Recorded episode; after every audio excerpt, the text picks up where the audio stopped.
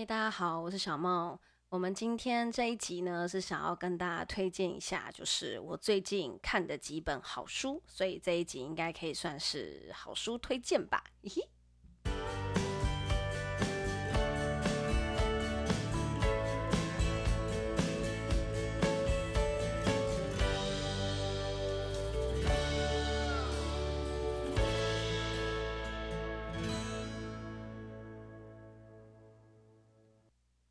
因为最近不是疫情很严重嘛，所以在这种疫情的情况之下，大家都在家里面工作啊。其实我也是几乎都窝在家里面工作，然后呢就是大门不出二门不迈的，就是每天都窝在家里面。然后呢这一个月啊，我明显感觉到我的厨艺有相当卓越的进步我就每天都在家里面，然后你其实一直叫外送叫外卖，其实我自己是觉得很贵，而且也很不均衡，所以我就开始学习怎么样煮饭，学习怎么样做菜，然后煮一些营养的东西，有肉有菜有饭有淀粉，然后呢一向都吃得相当的均衡，所以最近我还有变瘦。那最近因为都在家里面关系，所以其实我看的书，我其实之前就一直有看书的习惯，只是以前看书的速度没有那么快，可是因为现在都在疫情的期间，然后都在家里面，很高兴下礼拜可以解封，应该啦，对，7月12号，希望可以顺利解封。那在这样子的情况之下呢，这一个月其实我看了非常大量的书籍，我没有想到其实一本书你认真看大约3-4天你就可以消化完一本了。对，那在这么大量阅读书籍的时候，当然第一个我买新书嘛，然后再第二个呢，就是我把我之前买的存货把它看完，因为我是一个看到书要稍微看一下大纲内容，翻几页我觉得写的还不错，我就会先把它买下来，然后之后看我有空的时候呢，我就会把它翻开来看看。那刚好最近呢，我就把我手头的库存终于全部都看完了，非常的高兴。那所以我今天要推荐3本我觉得近期看下来的几本书里面我觉得很棒的书籍。那第一本呢，是奈良美智先生的新书，叫做《小星星通讯》。那为什么我会有这一本新书呢？因为我自己个人真的是非常的 lucky， 在5月底狮子王爆发疫情，然后跟茶艺馆爆发疫情这么严重，仅身为3级警戒的之前的前2天，我才刚把奈良美智特展看完。我真的觉得我运气很好，因为我看完的隔2天立马升3级，然后这个展览也就中断了。原本预计是6月中7月要去台南跟高雄进行展出的，目前什么时候会展出也不知道，接下来会不会在南部展出也不知道，就是整个处在一个非常混乱的状态。那我很有幸看完奈良美智特展之后，他最后不是都会有一个纪念品区吗？我在纪念品区呢，我就买了这一本《小星星同学》。那如果之后奈良美智特展还有继续顺利的展览的话，非常推荐大家去看。它是一个小型展览，没有到很大。那里面有2幅最完整的作品，就是《月光小姐》跟潮湿，我忘记了，真是不好意思，就是为台湾画的那一幅潮湿的一天，多雨潮湿的一天。好，那2幅画呢是最完整的作品，那它有其他一些类似手稿跟比较早期的作品，还有雕塑品。好，那整个展览看下来，其实我说真的，我是在月光小姐的那一幅画面前，我是有默默掉下眼泪的，因为它是一个很强烈的能量，你可以完全感觉到作者他灌注很强烈的能量，然后你在那一幅画面前，你是会被触动你的心弦，然后我是有默默掉下眼泪来的那一种。那想当然了，这么棒的一个展览作品嘛，你势必要带一些东西回去，所以我就买了《小星星通讯》回去。那这一本书啊，其实可以说是奈良美智先生自己的回顾跟写下自己的自传。那无论是他的用字遣词，你都可以感觉得到，这是一个内心非常温暖、多情，然后对这个社会有很多自己的意见、看法，非常温暖的一个人的手笔。那它里面是以他现在的角度来看待他年轻时候的状态。那我们自己本身的时候也是一样，我们常常会审视自己10年前的所作所为，我那时候是不是太年轻，我是不是可以再把这件事情处理得更好。想当然而10年之后，我也会看着现在自己，然后问着我自己，我是不是情绪控管没有做好，我是不是太在乎对方，我是不是太过于去看重一些事情，我是不是有一些事情我就应该学着 let it go， 放下它。那么我觉得他在里面有一段话写得很好，是审视过去并非是为了要去下定义，而是要为了让你现在活得更好。所以你在审视你自己的过去了之后，你就会调整一下你自己现在的步伐，有一些不需要那么在意的东西，有一些也许对你的未来，对你的现在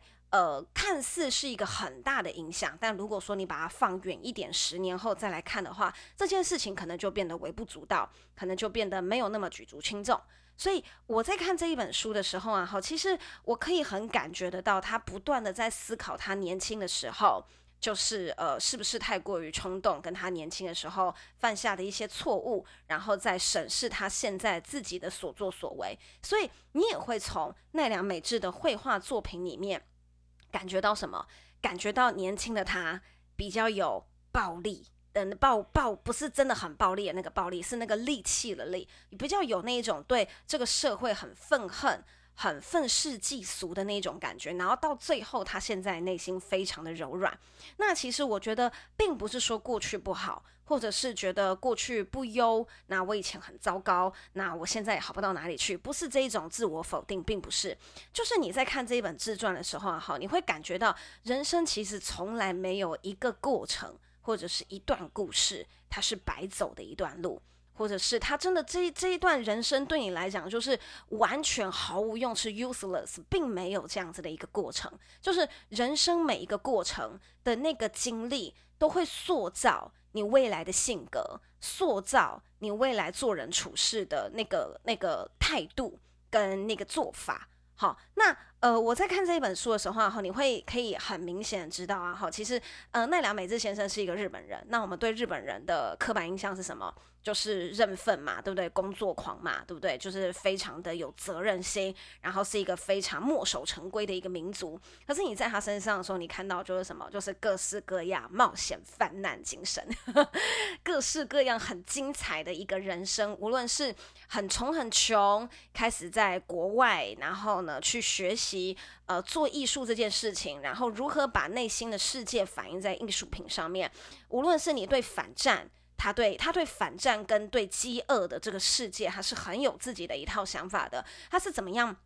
把这一些想法消化，然后反映在艺术作品上面的时候，你就会很明显可以知道，就是墨守成规，或者是乖乖当一个上班族，你真的没有办法活成你心中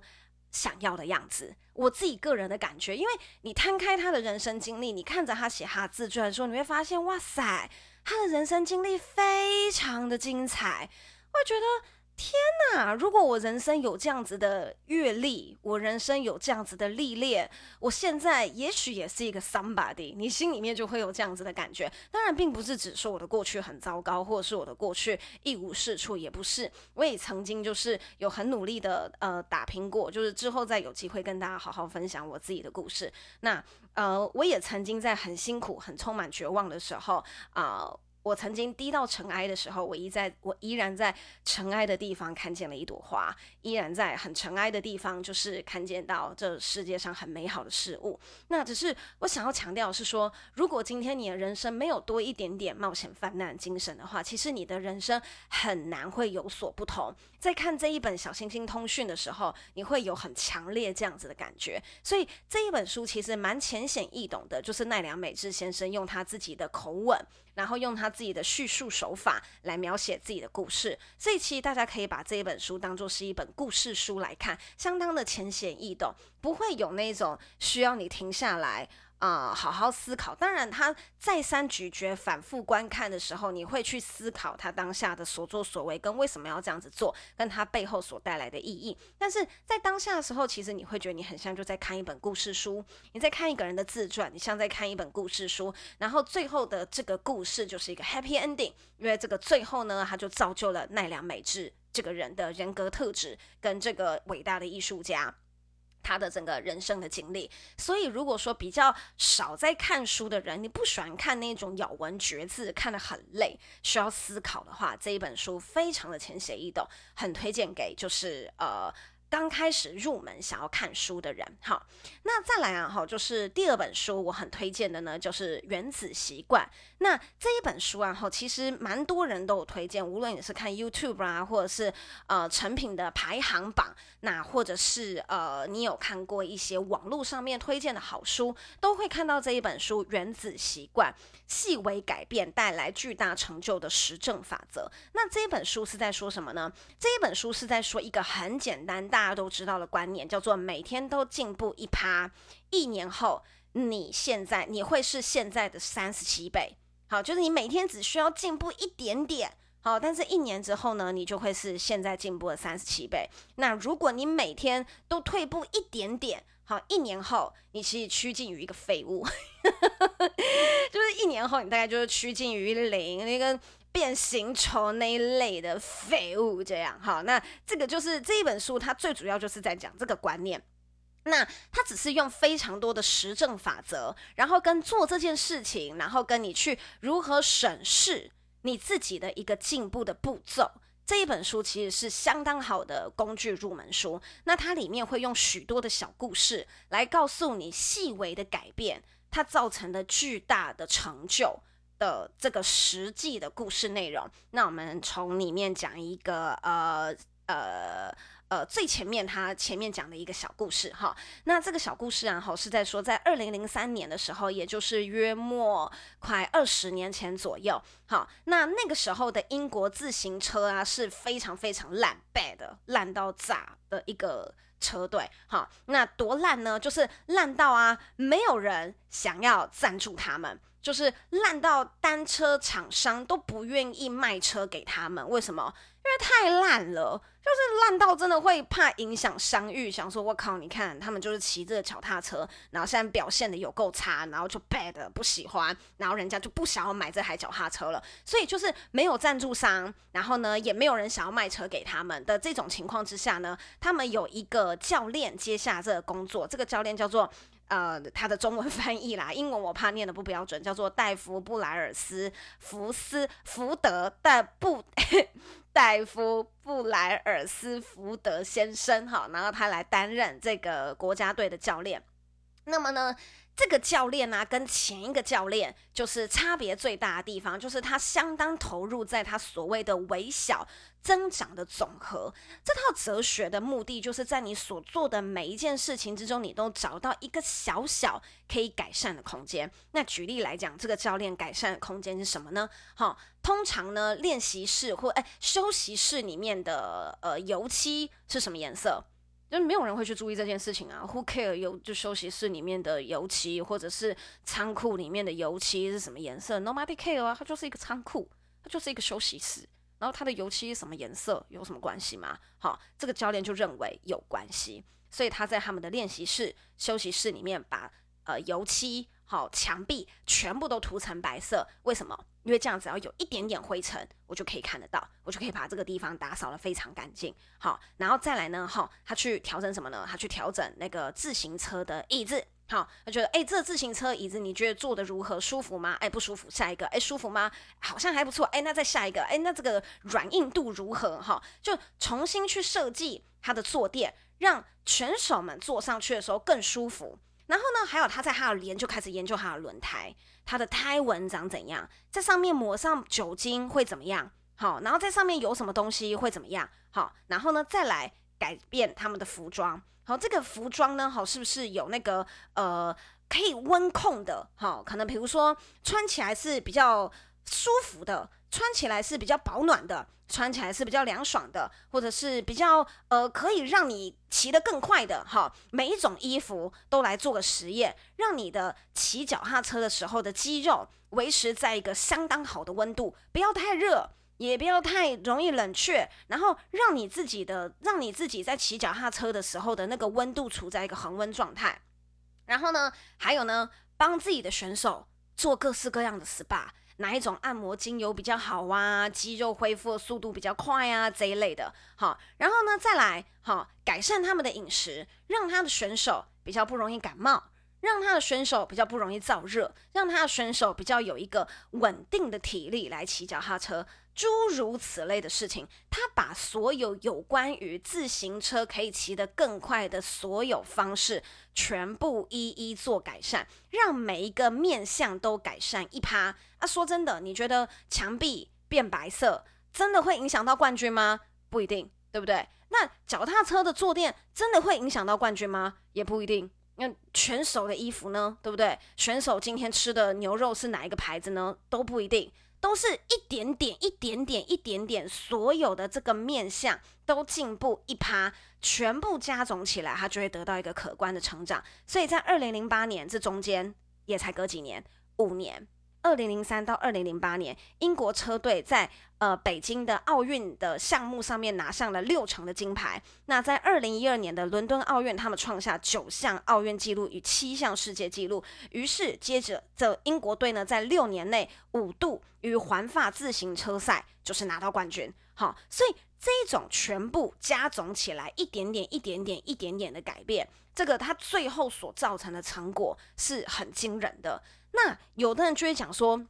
那这个一点点的改变，我要怎么样子去做？那我们举一个最简单的，好，我们举一个最简单的工作。我们每天早上起床都要出门上班来工作，好，我今天睡前喝一点水，好，喝个 500cc 的水，隔天早上起来，其实我不知道大家有没有实验过，就是其实你睡前隔天早上是比较好起床的。然后呢，这件事情是真的，就是大家可以去研究一下。好，然后呢，我睡前好以前都喜欢打电动，那么呢，我从现在睡前开始呢的1个小时我不要打电动。好，我以前每天都滑手机滑到累了才睡觉，那我现在每天改成2点左右就睡，或者是12点左右就睡。那我隔天早上起来的时候，我以前没有吃早餐的习惯，因为我觉得我每天早上起来已经很赶了，我没有时间吃早餐。我现在开始练习每天早上吃早餐，对我的工作是不是可以再更有办法去付出我的精力与体力？好，那么呢，我在工作的时候，我真的很想要搞跟我一起合作的伙伴，我能不能开始从搞3字经变成只搞1个字这一类的？所以其实你会发现，在生活上面有很多可以逐渐去改变的1%这一类的东西，都有办法去逐一做分解，逐一做改变。那这所有的改变逐渐越来越多加总起来的之后，你就会发现说，哇，它真的对无论是你的生活还是你的工作都有非常巨大的影响。那这一本书啊，非常类似交战守则的工具书。这一本书啊，其实我大概读到1半的时候啊，我会觉得，说真的1%好像很简单，但是如果你都要面面俱到做到的时候，还是会觉得很难，你还是会觉得 Oh my god， 这真是太难了，杀我算了，这样你还是会这么觉得。那其实最重要的关键呢，就是每天做1点点。那改变是逐步的，成长是要进的，就是这一句话大家一定要记得很清楚。改变这件事情，这是很难瞬间有一个很跳跃式成长的。改变这件事情，你只能够从每天的日常作息里面一点一点去改变。可是当这个改变它累积到足够的能量，累积到足够的程度的时候，哇，那个带来的影响是很要进的。就瞬间人家就会觉得，不，你好像怎么变得像另外一个人一样，然后人家就会突然问你怎么就是怎么好像换了另外一个人，脱胎换骨那种感觉。好，那这个就是改变，你每天一点点改变所带来的力量。那这一本书啊，好，就是如果你没有长期在看书的人的话，我蛮建议这一本书你就是分1个礼拜把它看完。好，因为如果你一次看太多的话，你可能会觉得有点难消化，因为它里面有很多的小故事，它里面是有小故事没有错，可是它有很多是理论性的，然后跟你要怎么做的这一种工具书。所以如果你要2-3天把它看完的话，你会觉得有点难消化。好，蛮建议你大概1个礼拜，这一本书也没有很厚，薄薄的一本，那你1个礼拜把它看完的话，我个人是觉得比较适当的速度。好，那再来第3本我要推荐的书啊，其实这一本书我已经买很久了，那只是这一本书是我最近才有时间把它看完，这一本书叫做《一个领导者的朝圣之路》。那步行横跨西班牙30天，学会受用30年的处世哲学，突破逆境跟迈向目标。那这一本书啊，是也没有到非常的艰深难懂，可是这一本书它就是没有什么故事，它比较偏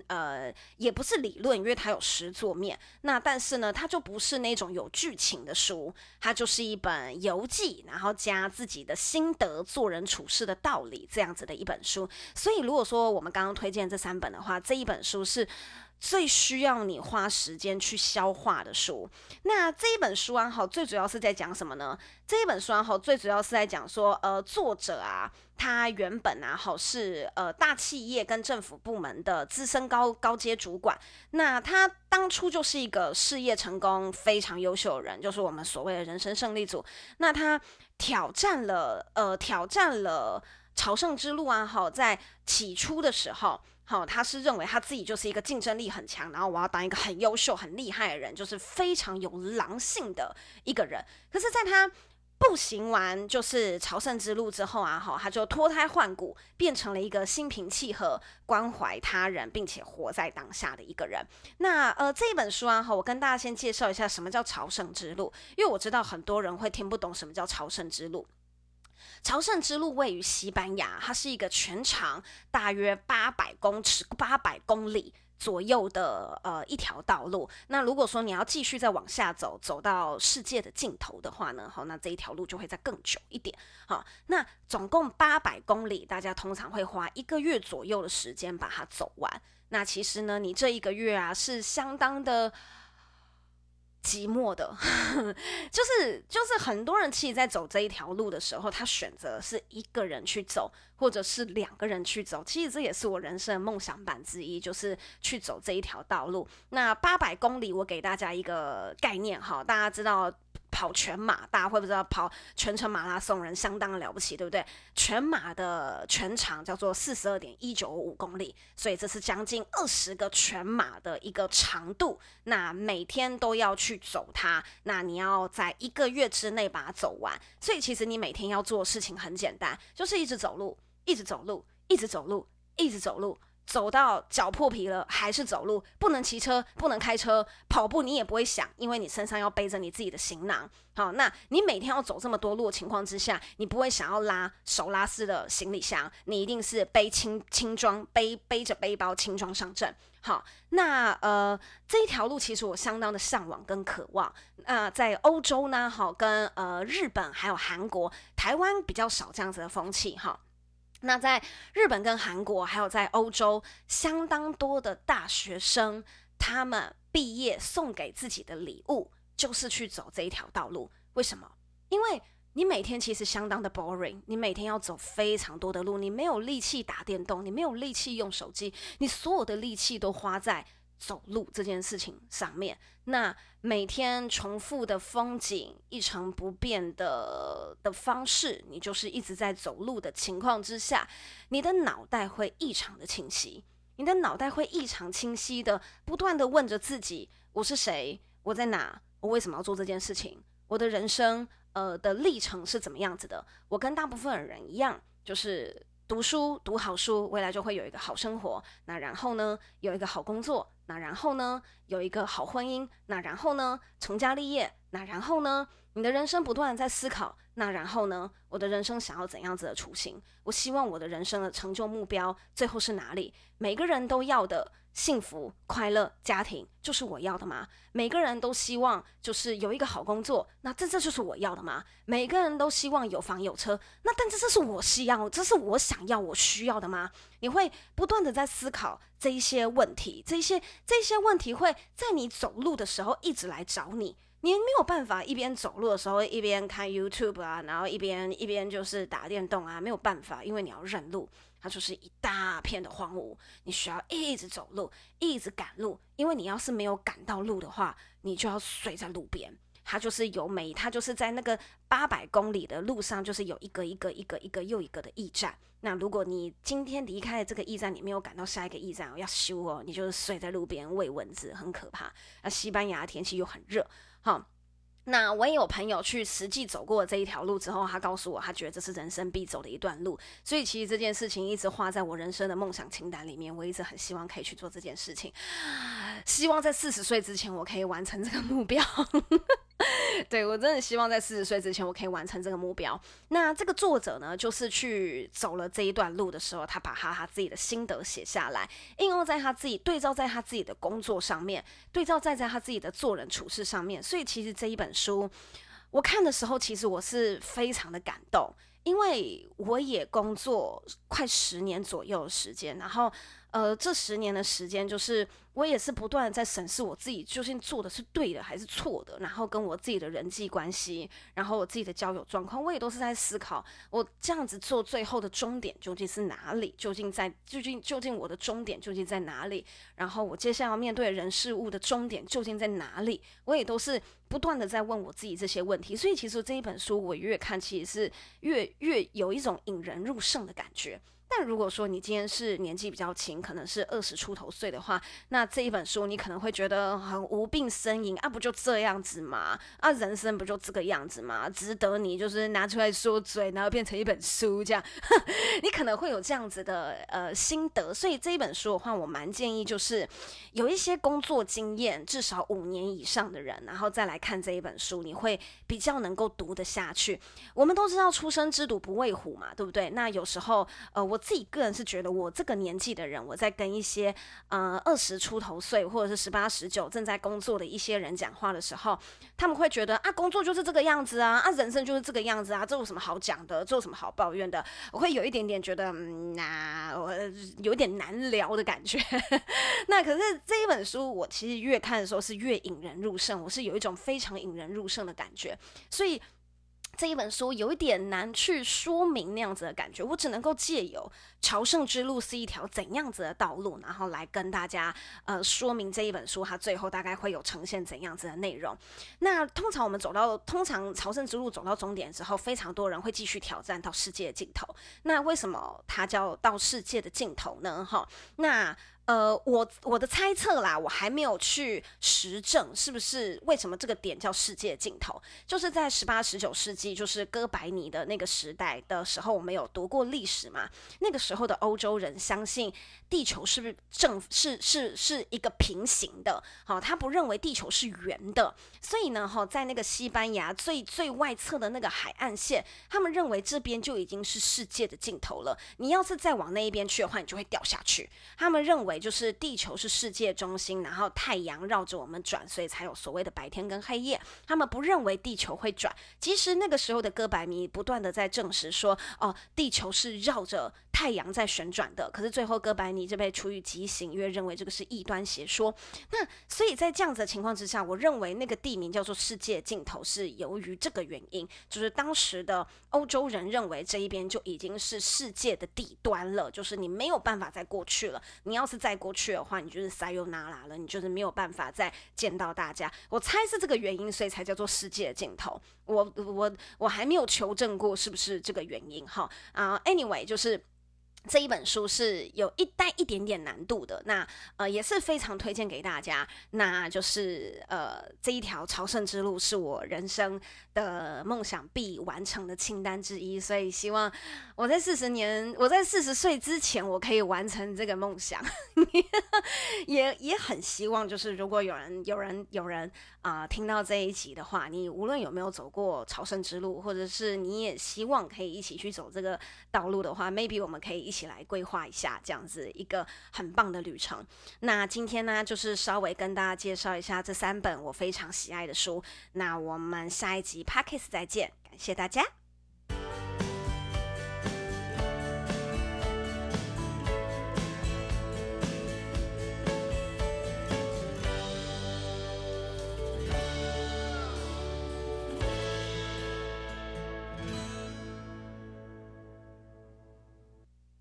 那那我们的